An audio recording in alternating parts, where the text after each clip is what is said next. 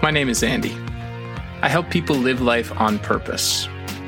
This podcast explores the mystery, beauty, and complexity of life through conversations with an array of incredible practitioners, all of them working at the edge of what's possible for humanity. This is a place for big dreams, bold creativity, and fierce hope. Welcome to the Wonder Dome. If you're inspired by this conversation and you'd like to see it reach more people, you can help the Wonder Dome take flight by sharing it with friends and colleagues, subscribing, giving us a high-star rating, and best of all, leaving a glowing review. If you'd like to go even further, consider becoming a monthly supporter. You'll help me keep the lights on and support a wide range of charitable causes. You can learn more at mindfulcreative.coach. Thanks in advance for helping us inspire the world. My guest today is Tiffany Wen. Tiffany is, amongst other things, a fellow podcast host of a show called The Alt-Normal, which centers on diversity as both a beautiful and absolutely critical force for reshaping and reimagining our future, for building a world post-pandemic that's actually worth fighting for.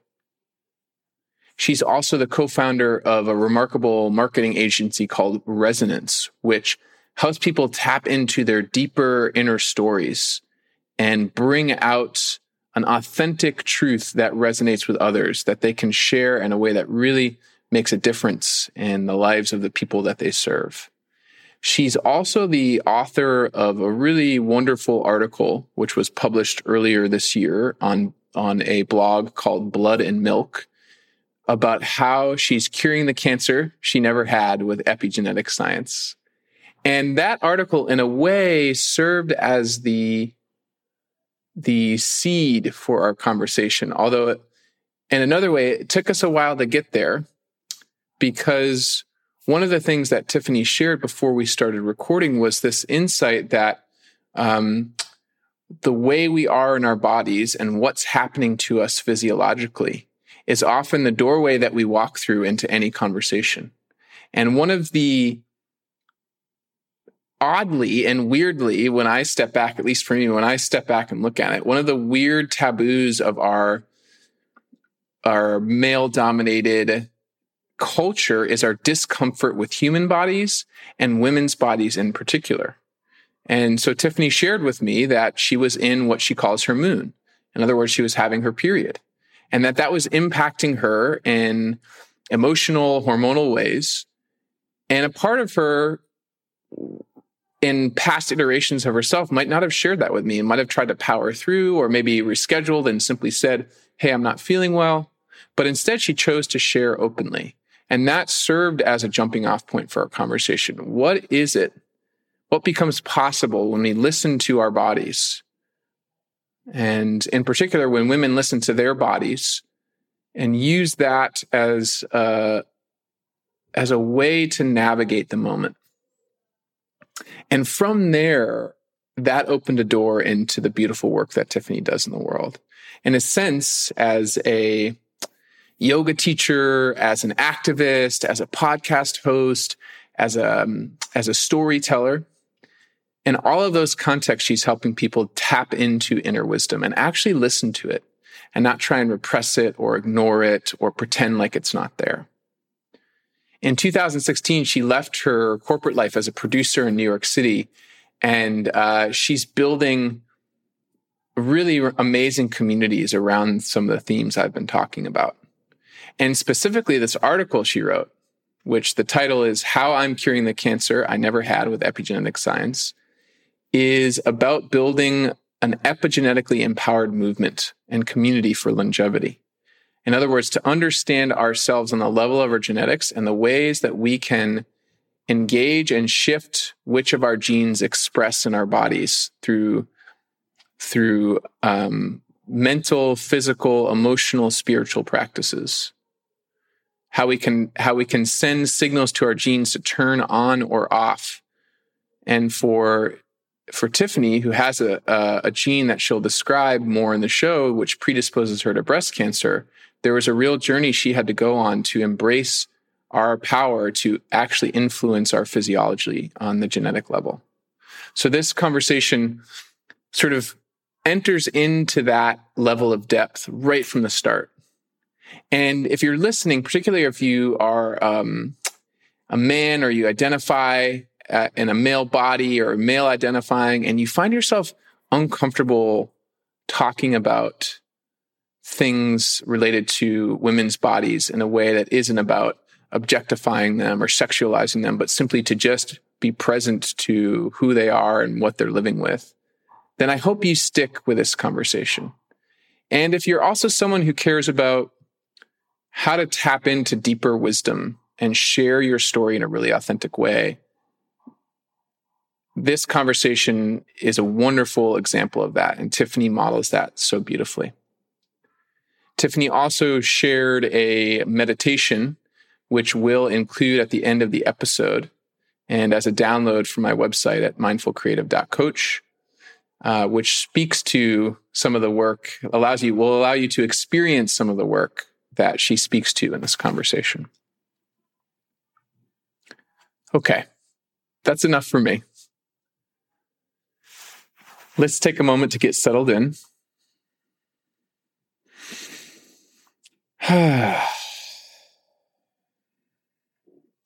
And hear what Tiffany has for us. Tiffany, hello. Hi, Andy. Welcome to the Wonder Dome, Tiffany.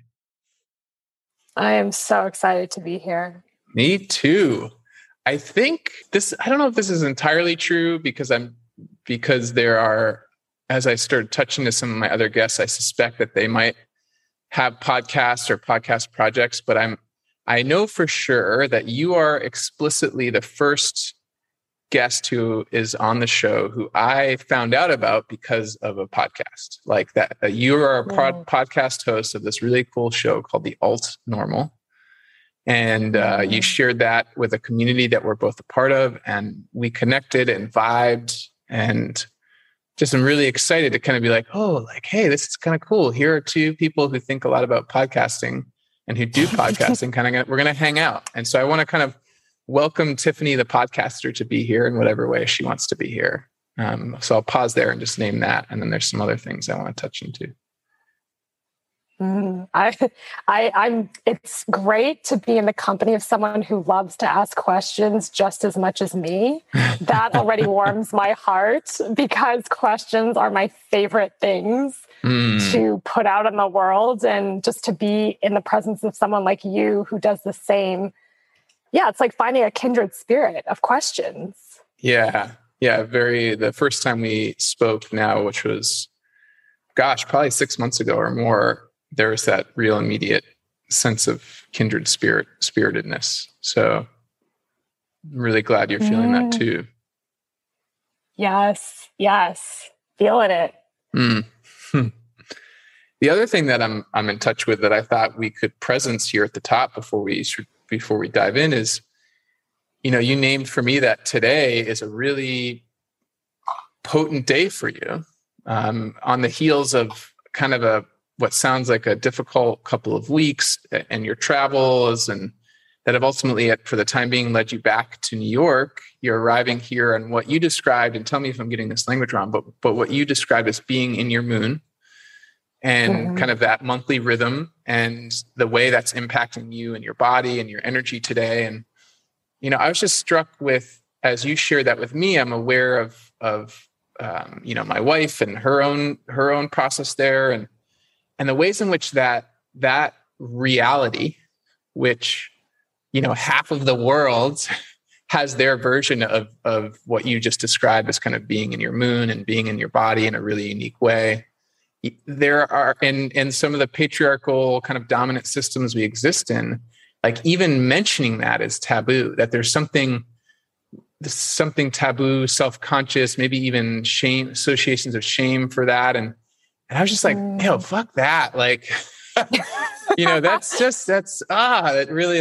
really is sad to me and upsetting to me. And I thought, maybe you made a choice to name that out loud with me, which felt in a way a bit more forthcoming and more radical, and the root word of the sense radical, like connecting to something that's true for you at your roots. than I sense a lot of people might be willing to do. And I felt like, well, why don't we start our conversation with that? And maybe I could ask that as a question, which is to say, what's important to you, Tiffany, about naming that and honoring that and speaking from the physiological, emotional, embodied state that you're in, as opposed to pretending that's not happening or not naming it and sort of trying to just come in and be something else? Like, tell me more about what was important to you about naming that for me before we started. Yes. Well, first of all, I absolutely love that you found resonance in me sharing that, and that is becoming the starting point for this conversation. You know, as a podcast host myself, I have my process of, like, you know, researching, preparing, really road mapping the conversation. And when I arrive with someone, there is an aspect of really connecting to what's alive. But then I kind of launch into questions. And then as the show goes on, there's, you know, moments of really checking back in about what's alive, which really comes from the body. And I told you before we started this conversation today, you know, this is my first time on a podcast. I'm very comfortable being on the other side as the tour guide of questions and conversation. But maybe less familiar with being the person, being interviewed and being hosted. And so coming into this conversation, I was actually reflecting on what does it mean to really just show up exactly as I am without needing to change it. Of course, I can't change the fact that I'm on my moon, or that's another way of saying on your period. But also, how can I perhaps lean into that as fertile ground for emergence, right? Like, what does my body want to narrate? What does my body's intelligence wish to express? And could this be a chance to really show up in that in a very, you know, seen and public way with you? And for whoever is listening in today. And if you had probably talked to me, you know, a year ago, chances are, and I wonder if listeners would agree, like, okay, I'm going to be on this podcast. I definitely want to be really sharp. I want to have, you know, like a particular lens. I want to be cognitively very sharp and attuned, but perhaps not as attuned to the body itself. And maybe if you had talked to me a year ago, I would have tried to reschedule it and say, hey, I'm not really feeling my best. I want to really be at my best. But wait a second, like, what does that even mean to be at my best? Right? Because maybe I'm at my best right now, exactly as I am, because it's not like I'm sick. Maybe I'm feeling a little bit different because literally I don't have the same hormones in my body. They're kind of gone during what we call the inner winter, which is a metaphor for being on your period, on your moon. But what if that could be its own intelligence? What if that could be its own experience that is witnessed? And there's a lot I can share about just like my relationship to embodiment.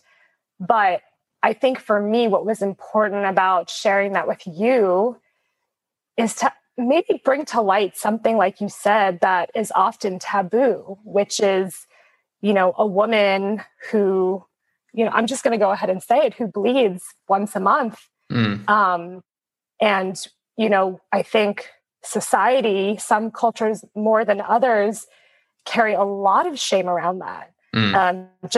As an example, in Bali, where I spent the whole year during the pandemic, a woman who's menstruating can't actually go into a temple when she's at that point in her cycle. And in a lot of cultures, you know, it's seen as perhaps unhygienic. You know, you don't practice yoga and like Ashtanga, for example. You don't practice yoga when you're on your moon. And perhaps people see, you know, menstruation as a disruption, but as someone, as a storyteller and as a woman on this planet really here to change conversations, maybe this is the moment to say, what if we can reimagine the power of a woman, you know, on her moon, and give her space to step into a different kind of intelligence that's equally valid to the intelligence that I think society really predicates, which is cognitive, which is very mind, which is very achievement focused, and ask instead, where is the strength in the softness of a woman who is in that point of her cycle? So there's a lot of layers there, but the fact that you chose to start the conversation from that place, I feel is quite radical, because it's not often a conversation that's had. Well, thank you, Tiffany, for naming it for us before we started recording, and for being open. When I touched in, I was like, wow, maybe we should actually just talk about this before we talk about anything else, because so much of the work that you do in the world, which you've alluded to around storytelling and around starting new conversations, around helping people really resonate with the different layers of their experience and their and who they are and what they are called to do in the world. I felt like you were modeling that in that moment. You were sort of saying, this is who I am and how I'm showing up right now. And what I want to sort of celebrate is, I kind of started, I think, implicitly with the assumption of like, it's radical in a way to just talk about it when we so often don't talk about it and have these religious and cultural taboos against talking about it. But you even took it a step further, which is to say, what if not only we talked about it, but actually we recognized that there was wisdom and strength and insight there. There is intelligence there that if we could find a way to listen to and invite into our lives more, all of our lives would be evolved or changed in some way. And so I want to, in particular, celebrate that and appreciate that.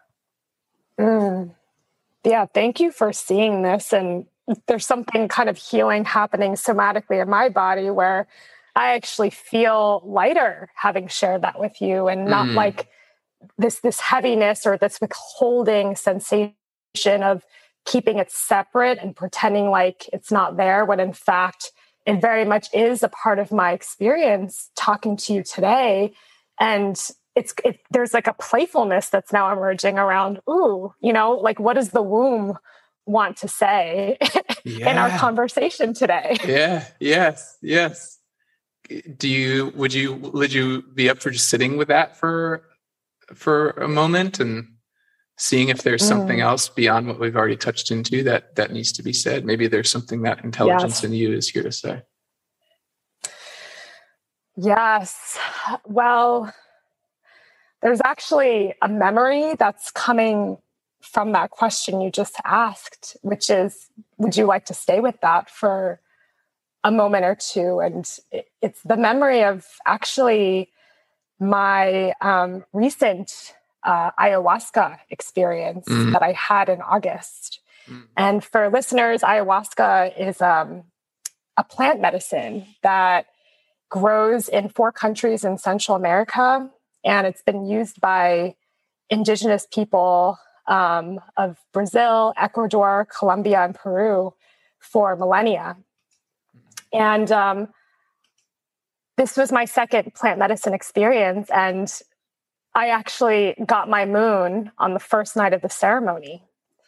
And just so listeners have an idea of what I mean by ceremony, you can imagine, like a beautiful hut. It's called a maloca in the indigenous language. And, you know, 21 people in this hut drinking this fermented tea, otherwise known as ayahuasca.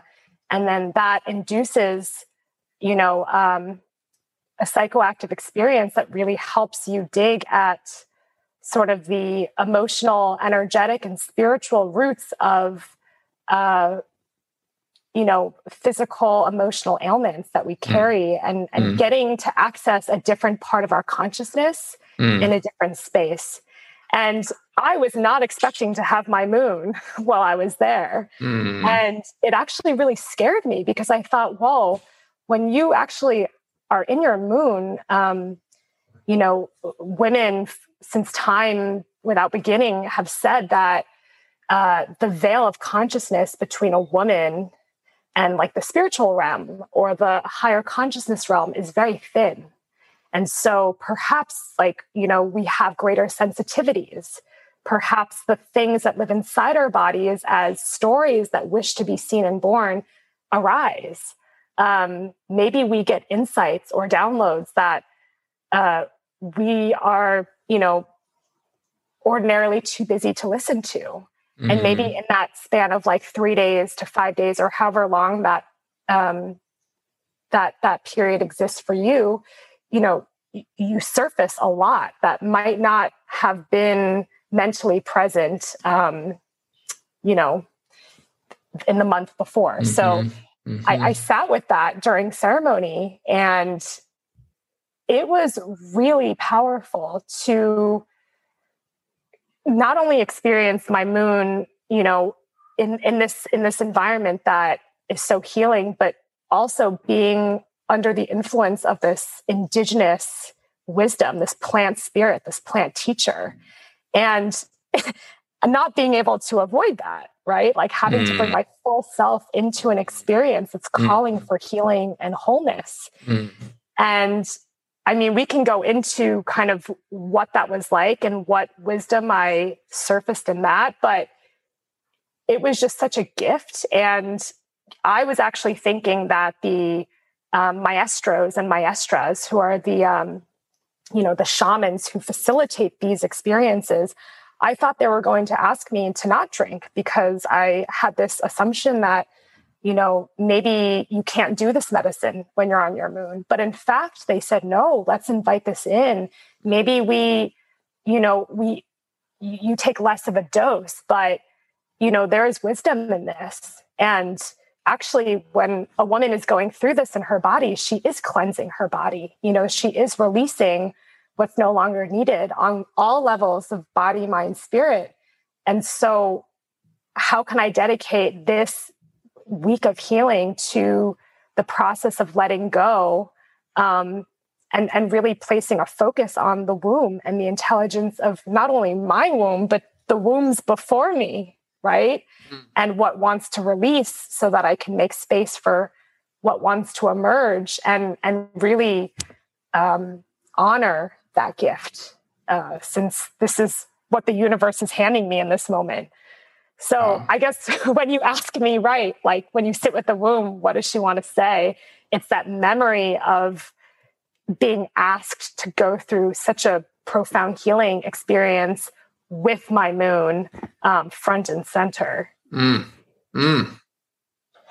Gosh. I want to hear, you said maybe we should explore the wisdom, and my sense is like, hell yes, we should. So I want to explore more with you about what happened for you during that ceremony and how you've integrated it. And maybe through that doorway, we might, if time allows, sort of land on the really cool work that you do in the world as a podcast host, and as kind of a, you know, I would almost describe you as like kind of a sort of essence whisperer, like you're helping people connect to like what they really do and how they really do it. So I want to hear about the wisdom, and I'm curious to see if what I'm experiencing as you share resonates with your first person experience, because I was just struck with something that felt like an understanding that I've never had before, and I want to see if it jives with what you just named, if that's all right. Yeah, absolutely. Yeah, absolutely. Please. So every time you talked about kind of, you've used earlier, you described kind of being on your moon, having your period as like kind of the body's winter. Was that a metaphor that you used? Is that right? Yes. And just so folks know, it's part of a book called Wild Power, where two women actually talk about a woman's cycle by using the metaphors of season. And so inner winter is borrowed from that lens of, right, what is happening to a woman's body in this particular season? And how can we use metaphor and the language of season to help us understand and make meaning out of that experience?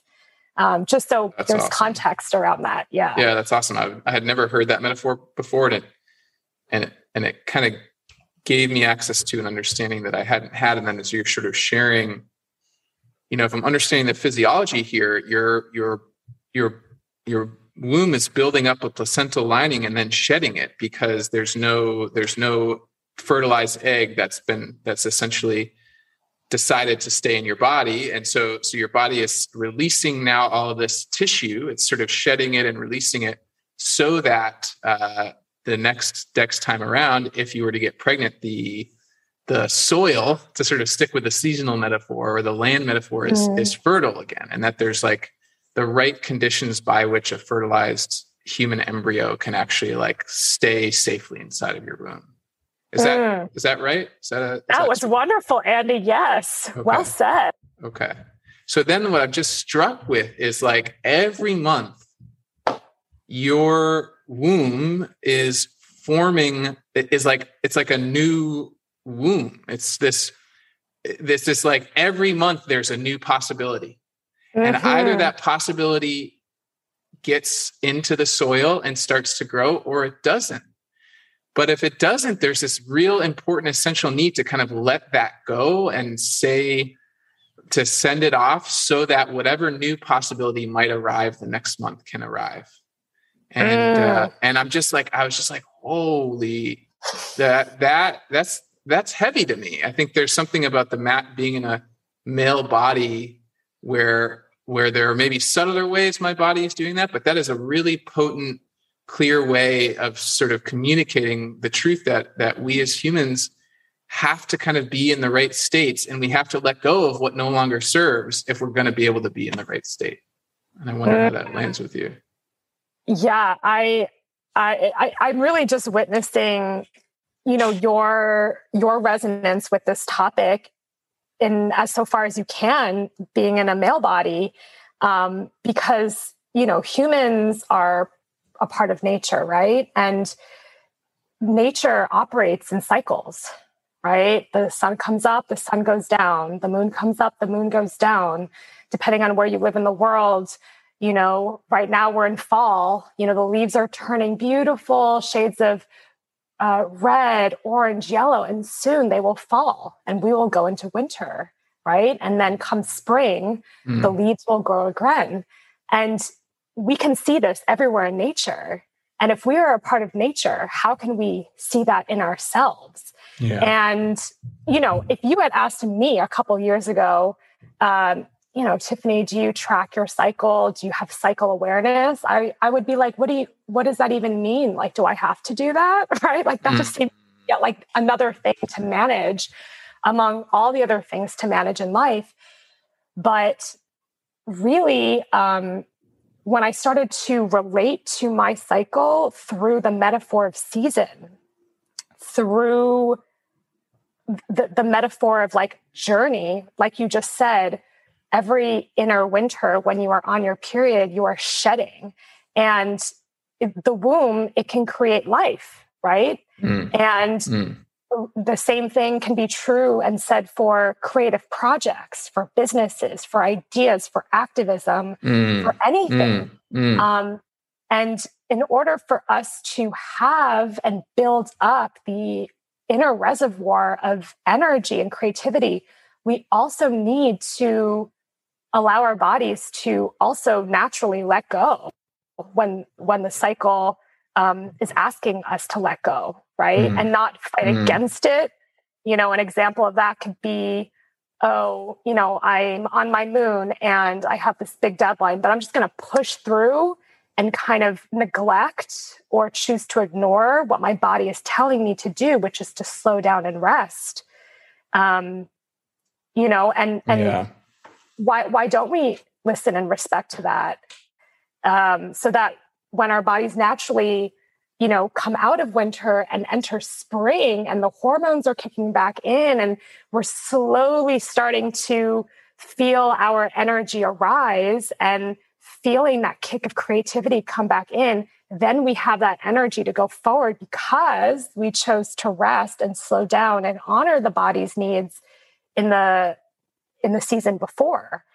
And so, you know, I really, and again, I think the lens that I bring to this is like around story, right? Mm-hmm. What is the story we've been telling ourselves about, you know, the woman's cycle and the woman's body, and what part of that story feels right and which part of the story wants to change?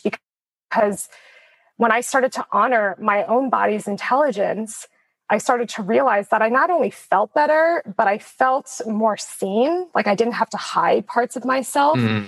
And I have a new way of connecting to my own cycle, and my own body's wisdom, which, you know, as a woman also living with this gene, it's called the BRCA1 mutation, which for listeners is otherwise known as the breast and ovarian cancer gene. It puts certain women at a higher risk factor for breast and ovarian cancers.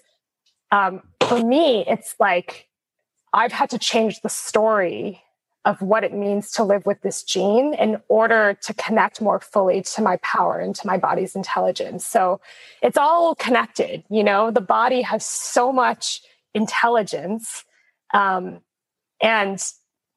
that, you know, may not be the intelligence that society encourages, right? It doesn't necessarily maybe like help us hit deadlines and work really fast and, you know, turn around work, you know, on unexpected or unreasonable timelines, but it's a different kind of intelligence. It's a slower intelligence. It's a more truthful and regenerative intelligence. And yeah. I think we can all say, based on the times we're living in, you know, slowing down is a powerful tool for evolution.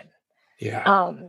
And that shows up not just on the collective, but really in our bodies. And our bodies are kind of a roadmap to that intelligence.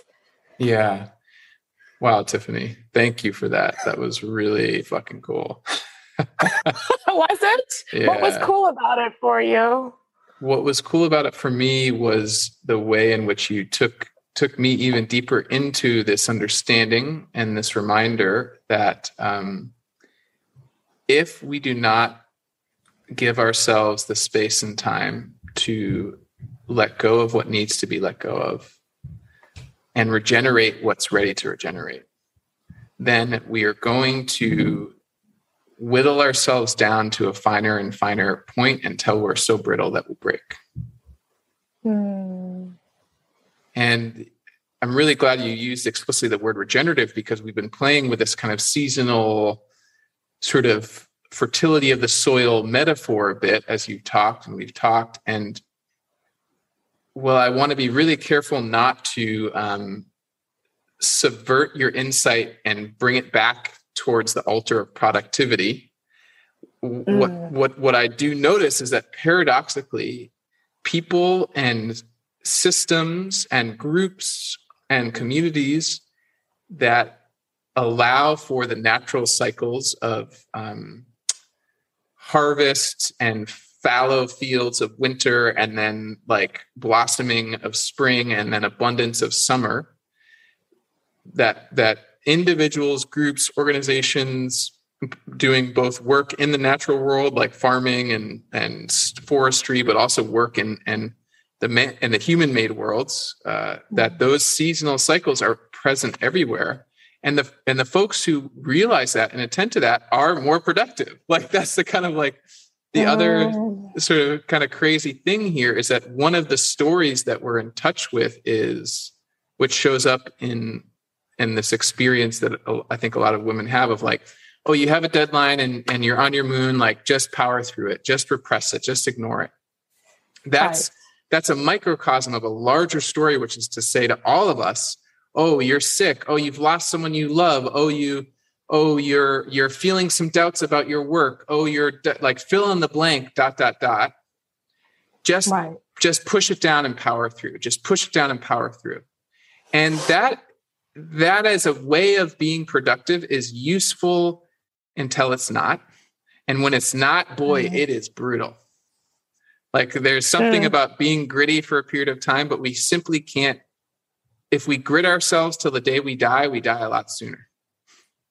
And so this kind of regenerative quality, if you look at farmers who use regenerative practices, their fields are more prolific and they have the upside of taking better care of the environment. If you look at organizational systems that are regenerative in their practices, in terms of how they allow people to steward their time and take care of each other, and when they do forward-facing intensive work and when they do more kind of retreat and learning and integration work, those organizations are more productive. Like, so there's sort of this weird paradox in that the story of productivity, which asks us to repress, ignore, save it for later, is paradoxically making us less productive. And so what you've just like modeled today is to say, I'm not going to pretend that this isn't here. And in so doing, it feels like you're bringing in you open the door for a much richer conversation that we might've already had a rich conversation, but it now feels like the conversation that we were meant to be having at this moment. And so I just think that's really cool. Yeah. Yeah. Wow. Thanks for layering in just how what I'm sharing also is reflected out organizationally and systematically. And, you know, I mean, so many things pop to mind, but, you know, another thing perhaps to add to what you just shared is, you know, we're living in this thing called the Great Resignation, right? Where people are realizing, well, you know, for the last 18 months, you know, I stayed at home. I realized my productivity went up. I got everything done and I had more time to take naps. I had more time to spend with my family and my loved ones. I had more time to actually look at the things that I also love doing outside of work and giving that more energy and attention. And, you know, why can't I have more of this? You know, and, you know, 3 years ago, we would have never thought that we would be living in a time where more people are demanding. I just read in an article, like not work-life balance, but like life-work balance, where we center, you know, our well-being at the nucleus of how we show up in the world, and everything else sort of supports that. Yeah. And if you can, like you just said, be more productive by maybe slowing down and like reorganizing life a little bit, then what else is possible, right? It's really interesting how so many scripts are being flipped right now. And this really energizes me as someone who really is here on planet Earth to help change conversations to the whole, healthy and complete, which is another way to say regenerative, right? Because regeneration in essence is whatever feeds life, whatever adds to living systems, whatever creates more good than harm, right? And I feel like that word is so much more human to me than even the word sustainability, because sustainability is, sure, it has its place. And I think, you know, sustainability is better than not sustainability, but it's sustaining what we already have versus going a little bit deeper and asking ourselves, how can we really do better within ourselves and do that personal work so that when we show up, you know, in our communities, in our workspaces, in our family spaces, in our wounded spaces, like we are more resourced to really do what we know is true and to do what we know is really based in nature and not on, you know, theory or, you know, what we think needs to happen. But what is the body's intelligence trying to say? And body intelligence is something that I'm like super excited about these days. I can share more about that and how it shows up in like storytelling and just like the process that I lean into for myself, but how I also help other people. But yeah, the more that we're like talking about the body, like my body is just like buzzing. Yeah. Same. Well, so we have kind of a choice point here because I think we have about maybe 25 or so minutes left. One choice point is for us to go deeper into your ceremonial journey, the medicine work you did with ayahuasca and the wisdom that emerged for you there. And maybe in some ways we already have just by virtue of what we're talking about. Another path is to go into the path you've just named, which is the sort of, what does it mean for us to have access to our full embodied wisdom?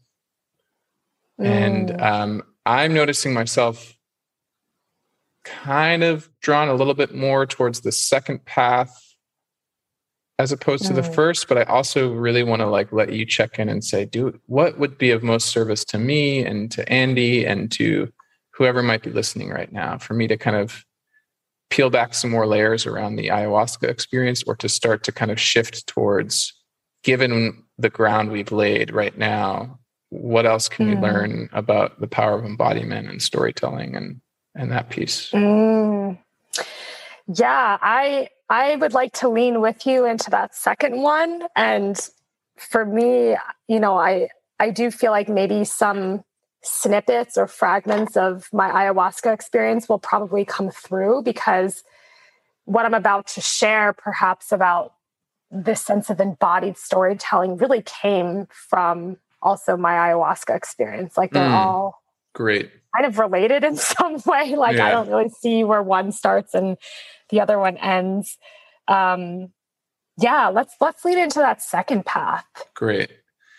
So when you think about, or when you feel this idea of, when you feel embodiment, like when you feel embodied, this is so interesting. I'm just noticing there's a part of me that keeps trying to use mind language, think idea. It can be hard to talk about body because we don't often have cultural language for it. So I just want to name that for anyone who's listening, who's feeling a little dislocated, right? That's because culturally we're really not great about language. Language is a useful tool, but it can be a limiting one. So Tiffany, maybe you could take us more fully into what happens for you or for your clients or for your podcast guests or for the spaces where you're helping people resonate and connect. What happens when they move to integrate their whole experience, not just what's happening above the neck, but also what's happening everywhere in their body? What's powerful about that through the lens of storytelling?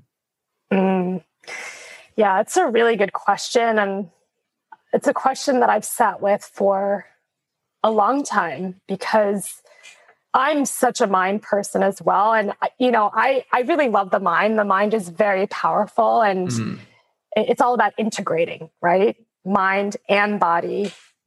So I guess a place to start this is, I come from like a background that uses a lot of mind, like a marketing background, a brand background, a framework background.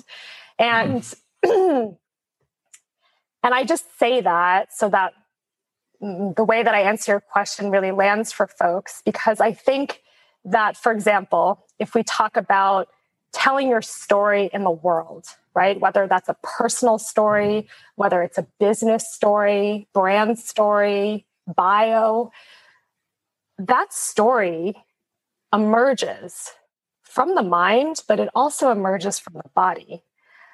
I just believe that we have so many frameworks to help us, figure out, okay, what is the beginning? What is the middle? What is the end? What is the pain point? What is the solution? And we fragment, right? Before we can actually go into what is the truth that wants to emerge within the whole system, right? The whole regenerative system that is the human intelligence, not just mental or cognitive intelligence. And I actually wrote an article about this because I was kind of grappling with how do I, you know, before I even think about like helping clients tell their stories and figure out strategically and creatively how to make that happen, but how do I take a step back and really understand the process more holistically? Because when we bring too much mind into a storytelling equation, we actually limit ourselves from maybe accessing the scary thing, right? That's a little bit too hard to say, or the part of ourselves that feels conflict. And, you know, instead of doing the easy thing, which is to say, oh, let's just, you know, use a framework to tell the story more completely. Like, what is the tension within the story?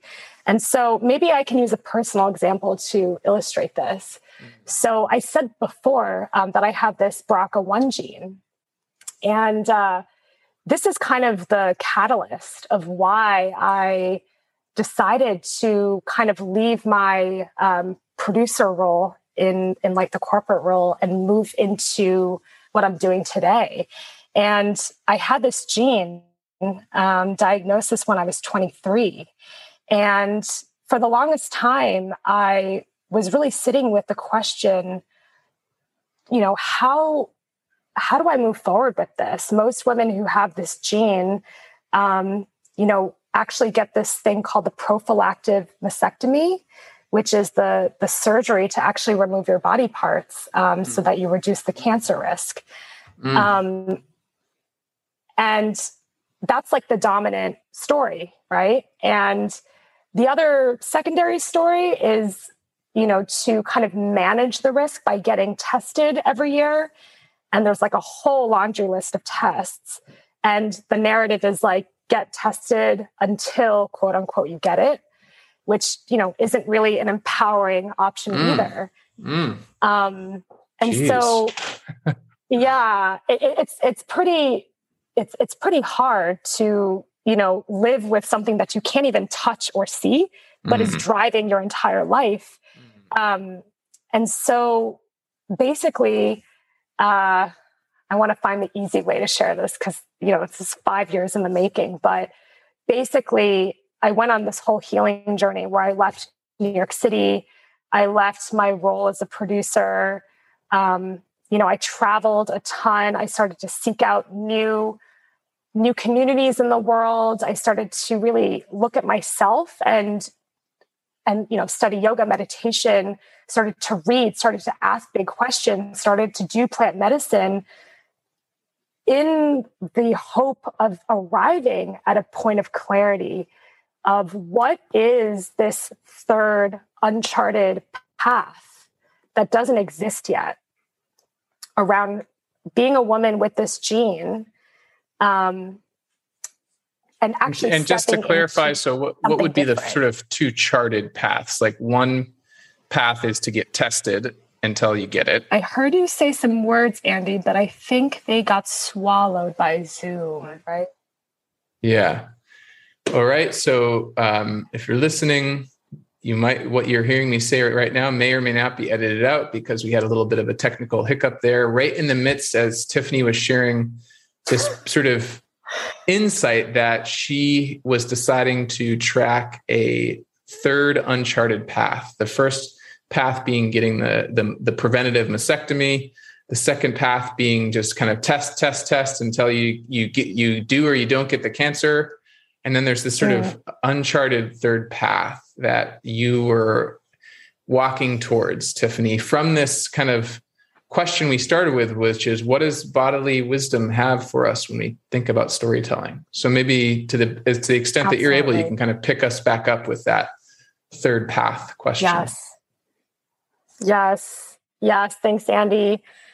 And I want to also just add one other element to what you just shared, which is, Angelina Jolie, she's the actress.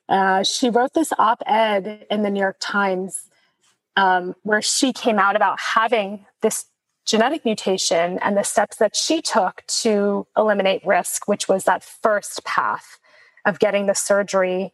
And so this was like a big conversation back in 2013.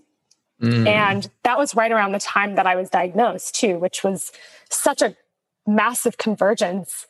Wow. So this has been like really a long time, you know, journey of healing and sitting with big questions and sitting with, you know, potential pathways that weren't really resonating, let's say, with my body and my body's intelligence. And so that brings us now to that third path, which does not really exist, which is how can a woman make an empowered decision to keep her body parts while also, you know, getting her exams every year, but actually empowered to take health-generating and life-generating steps to, you know, create longevity and to create that anti-cancer path, right?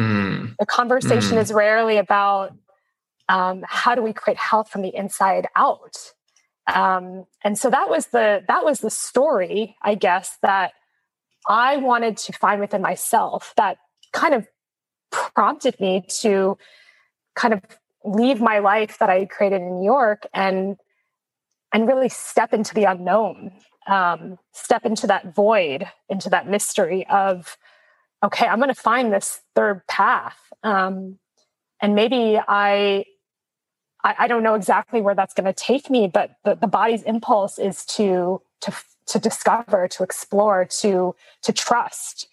And so without going too much into the whole story, basically from that point until present day, I've been actively searching for answers, going into ayahuasca ceremony, asking the plant teachers, you know, like, why am I really here with this gene, right? I don't think anything is fragmented and accidental. And what I came out from this experience with ayahuasca was, well, maybe actually I'm here to really change that conversation. Maybe this gene is like the greatest teacher that I've ever been gifted with. It's just a matter of how you choose to see a reality, right? And there's always multiple stories. And which story am I choosing to embody within myself? And literally the words, "You are here to change the conversation," came into my field, came into my awareness and consciousness. And sort of in the last 3 years, I've been kind of writing that new narrative. And through this body-centered storytelling, which I can share more about, I was able to actually publish this coming out story of how I'm curing the cancer that I never had with epigenetics, which is the study of how, you know, your beliefs, your lifestyle choices, your environmental choices, your relationship to trauma, to nutrition, to ancestral baggage, like how all of your choices and all that you consume actually turns genes on and off and produces healthy outcomes or diseased outcomes. Like it's all choice and it all feeds into our body's intelligence and what we choose to express. And listen, I'm sharing this because like I couldn't have just sat down and written this story and published it. Like I tried so many times to do that, like 3 years.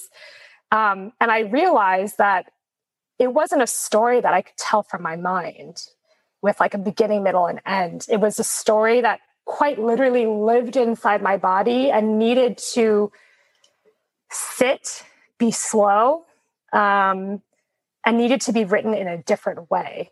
And so only recently have I really put words to this process. And so this is relatively new, but, you know, I can tell you two anecdotes when I realized that this story needed to be written in a different way.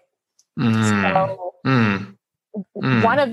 one, would you like to say something, Andy? I know those noises. I make them myself. Yeah. Well, I'm just, I want to hear the anecdotes. And I think what I want to celebrate or underline is the ways in which you have and will continue to change this particular conversation and many others that you're touching through your work feels to me expansive as opposed to reductive. Like the reductive, so much of what happens is, well, you got two choices, right? Like there's that sort of energy. You got two choices. In your case, it's either you get the surgery or you test until you get the disease. Right. And both of those choices suck, but sorry, those are the only choices. And I experience you as kind of stepping into something that says, well, look, maybe Angelina Jolie, I'm not going to make her right or wrong with her choice. I'm going to acknowledge that her choice was made in a context in which it seemed like there was only two choices to make. And for her, she made the best one she could with the choices she was given. But there's something in me that's telling me, like there's a feeling, there's a pull, there's a push, there's a longing to say, I don't think I want to spend the rest of my life testing. And I don't think I want to cut off a body part. And can we just like stop for a moment and go like imagine that, cut off a body part, right? Like that's not insignificant. That doesn't dehumanize you if you do that. Some people lose body parts, choicefully or not, but it's a big fucking choice. And and something for you is saying, that's not it either. And so now you're like, here is a third. There's something else. There's got to be more than two choices. Can I live my way into a third choice? Which in the process, then like it's almost like creating a wake in the ocean. Now other boats can follow you. Other people who might also be feeling constrained by the two choices now have at the very least have a third choice, even if the other two choices are still on the table. And I just really want to underline that as an important move here. In our conversations, so many of our conversations have been whittled down to these two options, neither of which feel really good. So I'm just really psyched that you're sort of embodying. Sometimes we have to walk towards the unknown if we want to have another choice on the table. Hearing the words or the mirrors that you bring, Andy, are really astronomical for me and so appreciated, because I mean, I never thought that I was going to share all this. My comfort zone is helping other people tell their stories. My comfort zone is asking people questions and holding them in the best light that I can and helping them unpack and dissect the anatomy of like, what's your vision? What's the value you wish to bring? What is the greater narrative and how can we make that palatable for a particular audience, right? It's it's like strategy, creativity, and it's a big sort of undertaking. And I've always held people and admired people who really step outside of their comfort zone to really put a business out there or to take their side hustle out of the closet and, tap into that greatest potential. So, I realized, well, maybe I do this because I'm trying to do this for myself too, the truth that you can only help people and take people as far as you've gone yourself. Like that voice was so, so prominent. And so I realized, wow, like my body has a story to tell. And I'm like kind of tying in all the things we've said so far, but just even like the womb intelligence, like so much of that story lived in the womb, so much of that story lived in other parts of my body. And it was a very physical process of like sitting with parts of the story that I was really afraid to put language to, put words to. And I realized like me sitting down like on a laptop and trying to write this thing just wasn't going to work. I really needed to, take walks, take my recorder out in nature, put myself in situations where I'm sitting with strangers and trying to tell it, failing and trying again to really access that raw material in my body of what is the scary thing that I don't want to say? Or what's the thing that I'm maybe ashamed about to put out in the open? And it's such a personal process. Like, storytelling is a really physical process.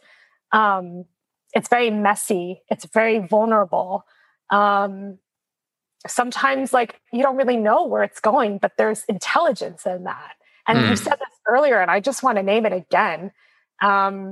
You know, being embodied, being really intelligent with our emotions and our sensations and feelings that live inside of our muscles, our tissues, our bones, you know, it's new. That's like a foreign language, even to myself. I'm very much a student of this and a practitioner of this as I am about, you know, helping other people access it as I do it with myself.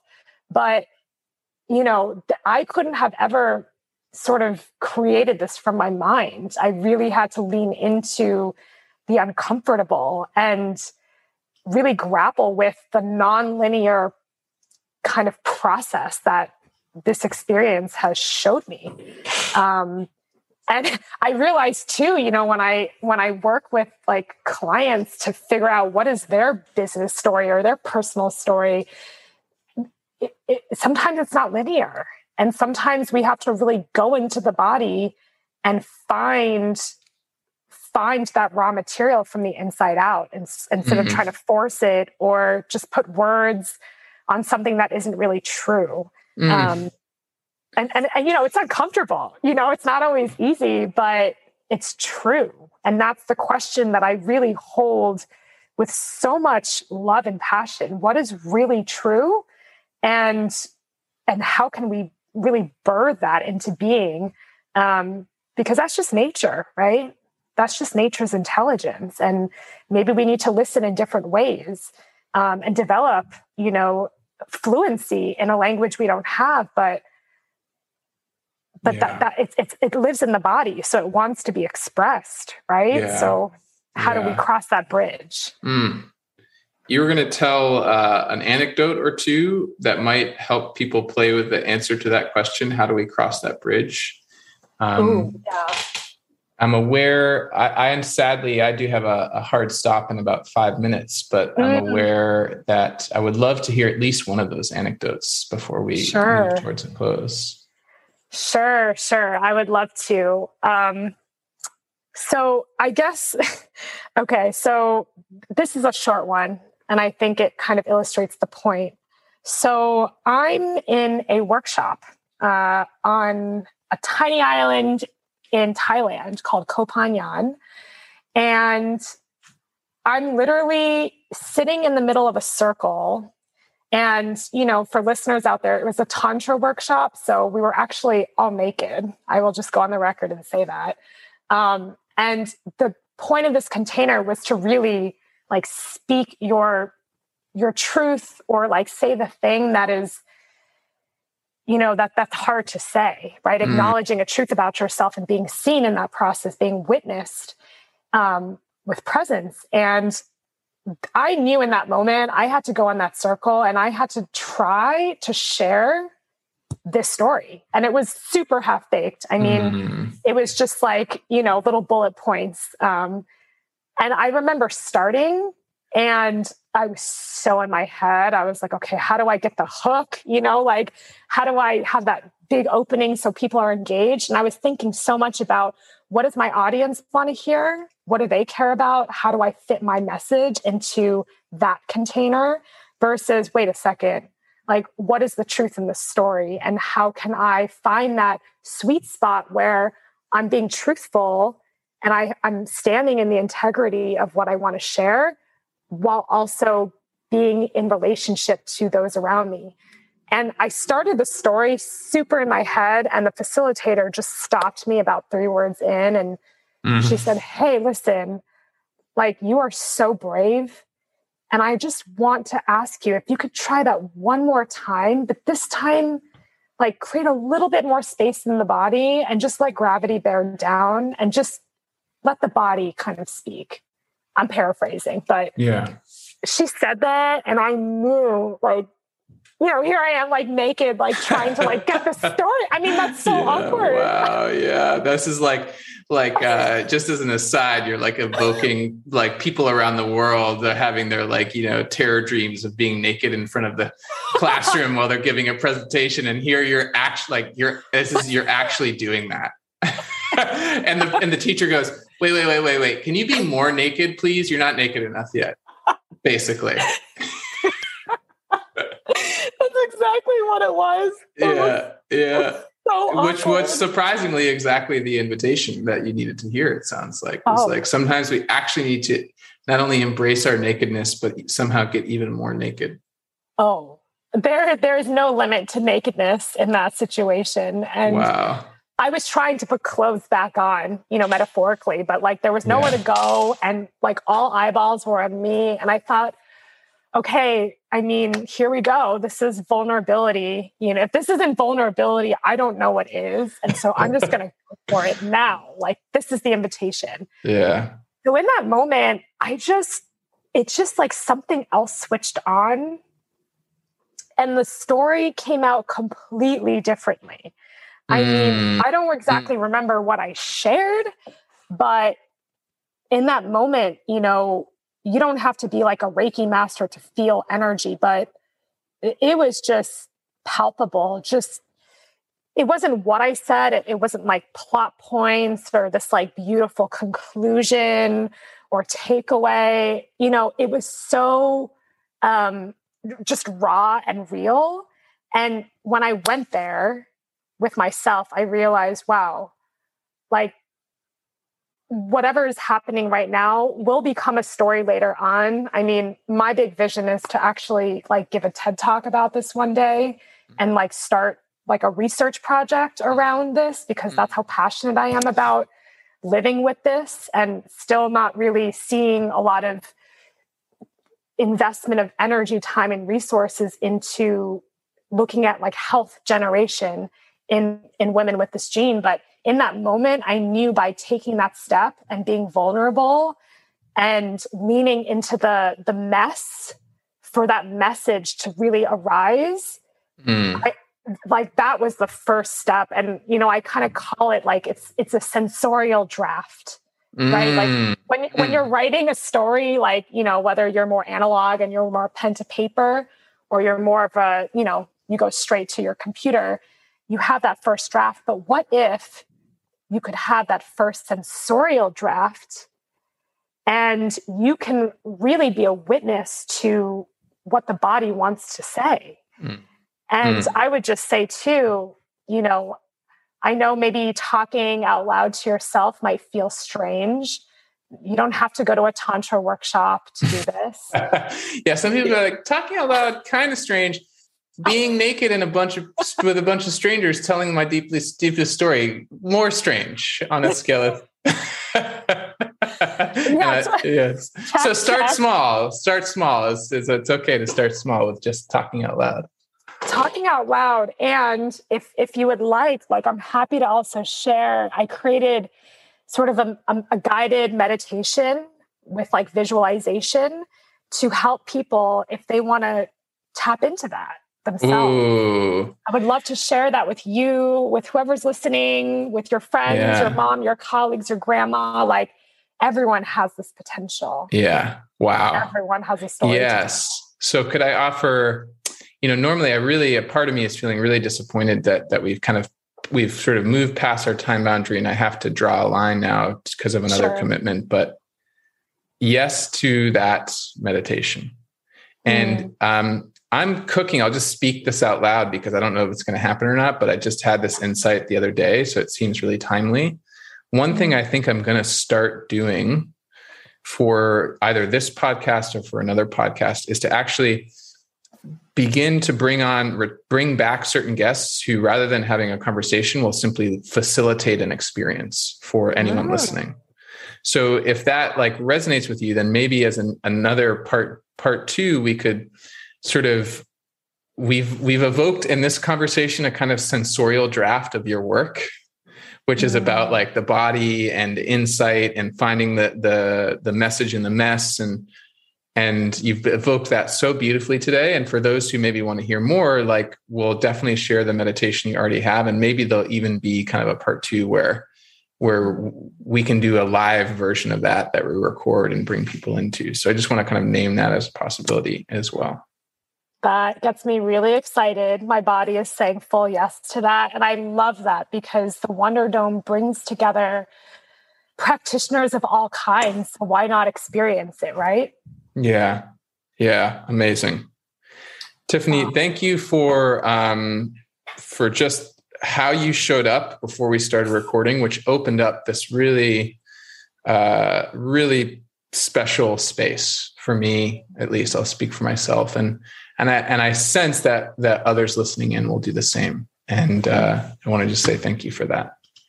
Thank you so much, Andy, and just giving me the space to just be completely myself and, yeah, allow for all parts of me, which I think is a very special gift. So thank you for the work that you do, for how you show up and how you've carried us both together on this journey. I've had so much fun. Me too. Maybe as a parting word, if people listening want to find more about the work that you do and the way that you help people tap into their deeper embodied story, their deeper truth, and then begin to bring that to life in their work, their business, where can people find out more about what you're up to? Oh, thanks, Andy. Yeah, you can go to my website. It is digseedgrow.com. And you can find me there. You can send me an email. And I'm on all the socials, Tiffany Wen. Maybe you can also just find me, on LinkedIn. That's also a great place, just to start a conversation. And I'd be more than happy to, support, listen, exchange. I love being in relationship to people. It's one of my favorite things. And yeah, if you also have a vision that you would like to bring to life, you know where to find me. Amazing.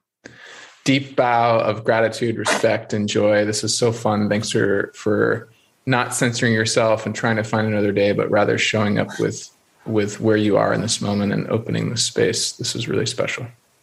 Thank you so much, Andy. Okay. Thanks, everyone. More to come. Bye-bye.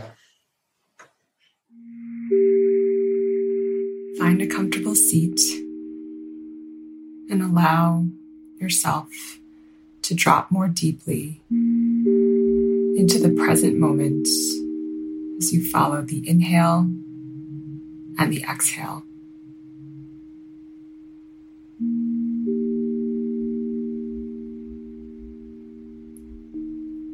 Staying with the breath as it is without needing to change or fix it.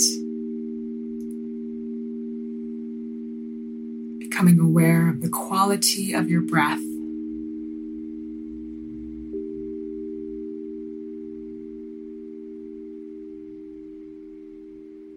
Noticing how the breath moves in and out of your body.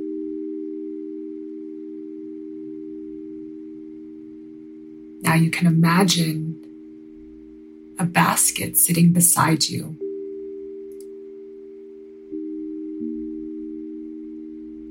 Once you imagine this, allowing all thoughts about the past, all thoughts about the future, simply fade away into the basket. A stream of thoughts, worries, distractions in the past and future. In the basket, which you can always come back to later.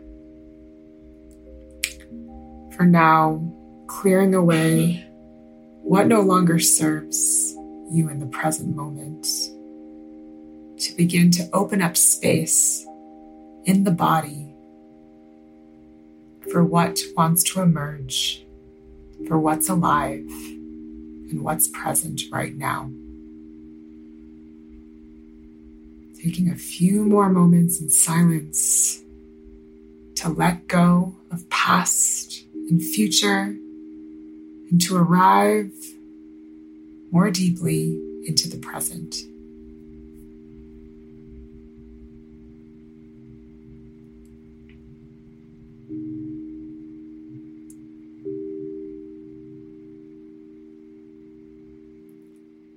In this storytelling meditation, you may have an impulse to write something down, to capture something arising. And I invite you to notice the desire or impulse to do those things. And when you notice them, to simply place them into the basket beside you. You can always come back to those desires or ideas or thoughts after this meditation. Let's begin. Taking your awareness to the top of your head, just begin to notice any sensations that are present. There's no right or wrong. Welcoming everything at the top of your head.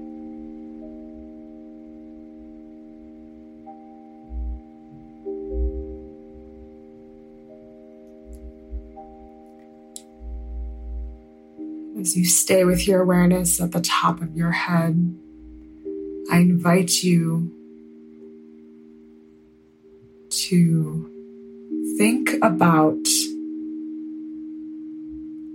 a story or moment that's alive for you right now. This story can represent change, pain, a rock bottom moment, or triumph that left an incredibly strong impression or memory.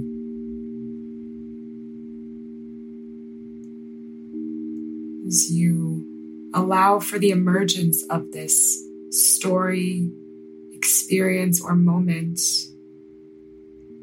asking yourself what happened leading up to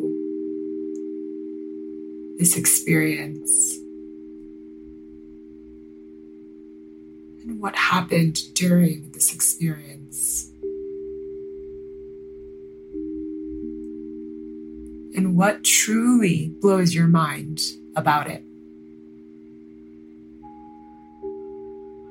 Staying with this experience for a few moments of silence, allowing everything about this to emerge organically as you stay with your awareness at the top of your head.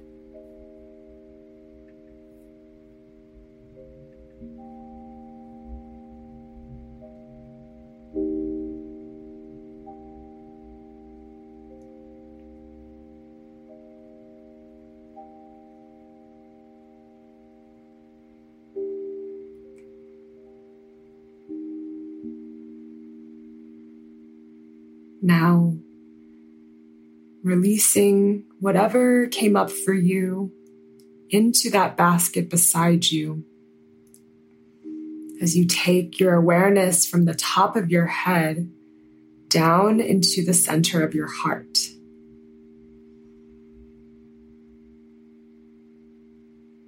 Inviting any and all sensations to come online for you at the center of your heart.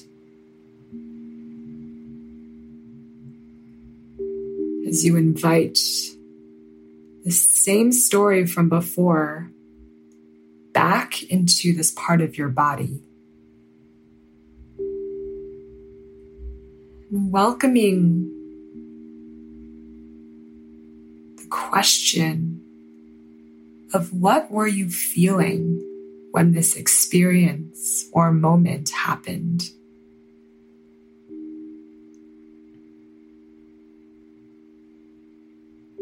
What were you feeling?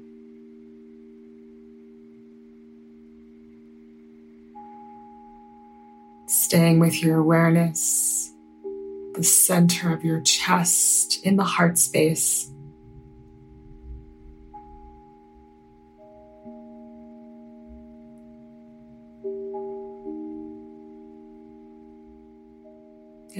tapping into now what's the really scary or uncomfortable thing that is coming up for you that you feel perhaps hesitant to acknowledge or see. Allowing that tension in your story to arise in your heart space as you hold your awareness here for a few more moments of silence.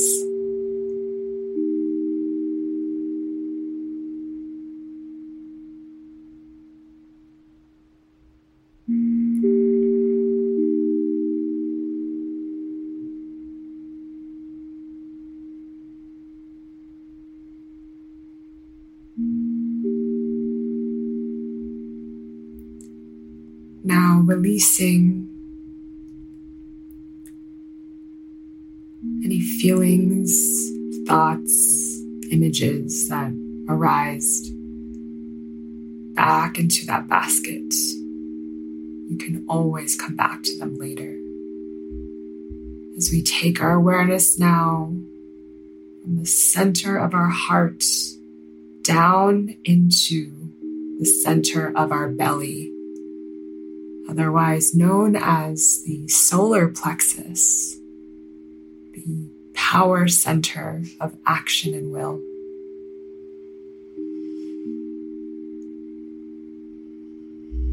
Collecting your awareness at the center of your belly as you feel into any and all sensations arising for you right now.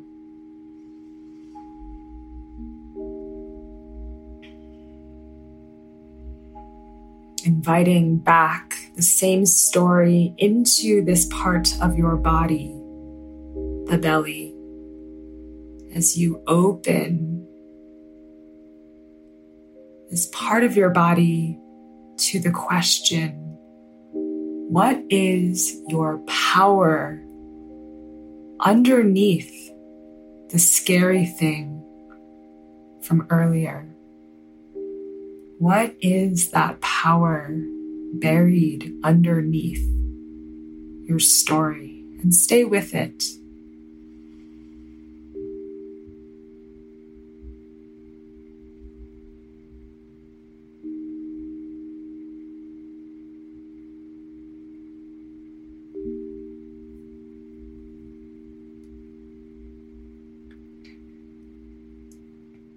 And as you hold your awareness at the belly,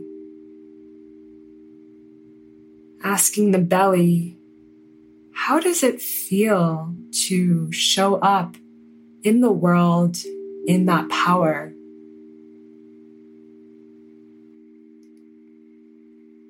Is that power alive in the form of a shift, a change or transformation, or something else?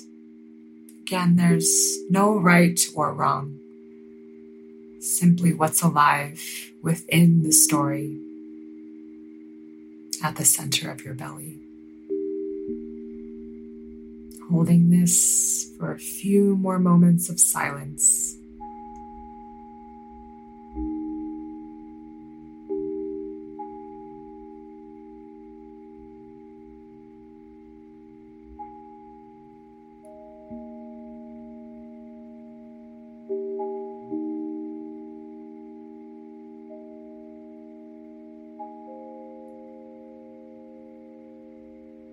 Now releasing your awareness of the belly and all that came online for you into the basket beside you, allowing all of it to fade into that basket, knowing you can always return later.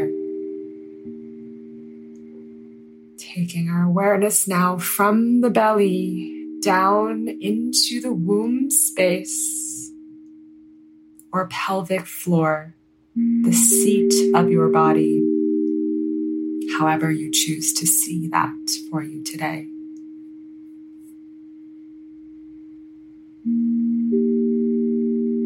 opening to the sensations that are present for you in the womb space or seat, as you invite back the same story and open this part of your body to the curiosity. What is the wisdom or truth in this story? What wisdom or truth is here for you in this part of your body?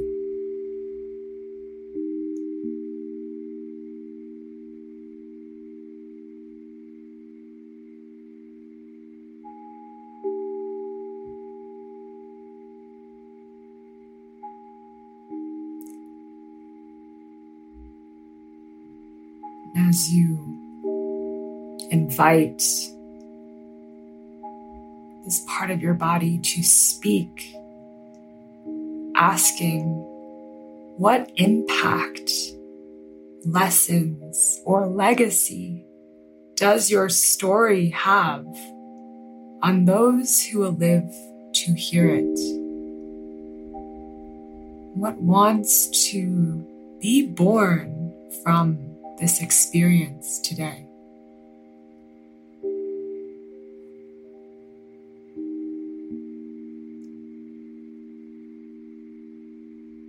Staying with whatever arises in the womb, in the seat, for a few more moments of silence.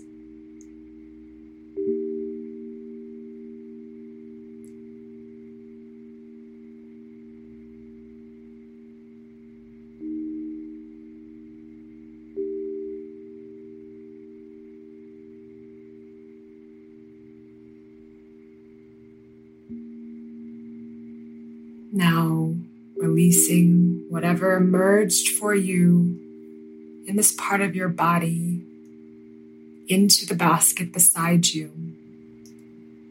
Again, you can always return to all of it after this meditation.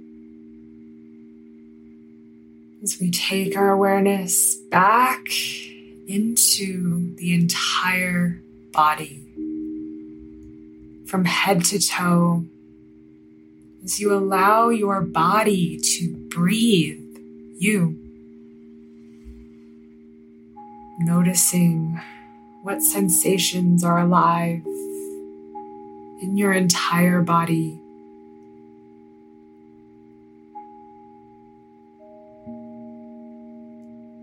Noticing how your body feels after this experience, traveling through the different centers of energy as you allow your body to speak the story inside of you.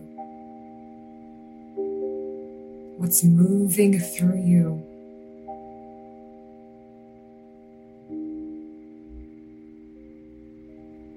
To close out this meditation today, let's take 3 deep breaths. Taking a deep breath in through the nose and sighing it out. Again, breathing in, breathing out. One more, in and out. Thank you for joining us in this meditation today.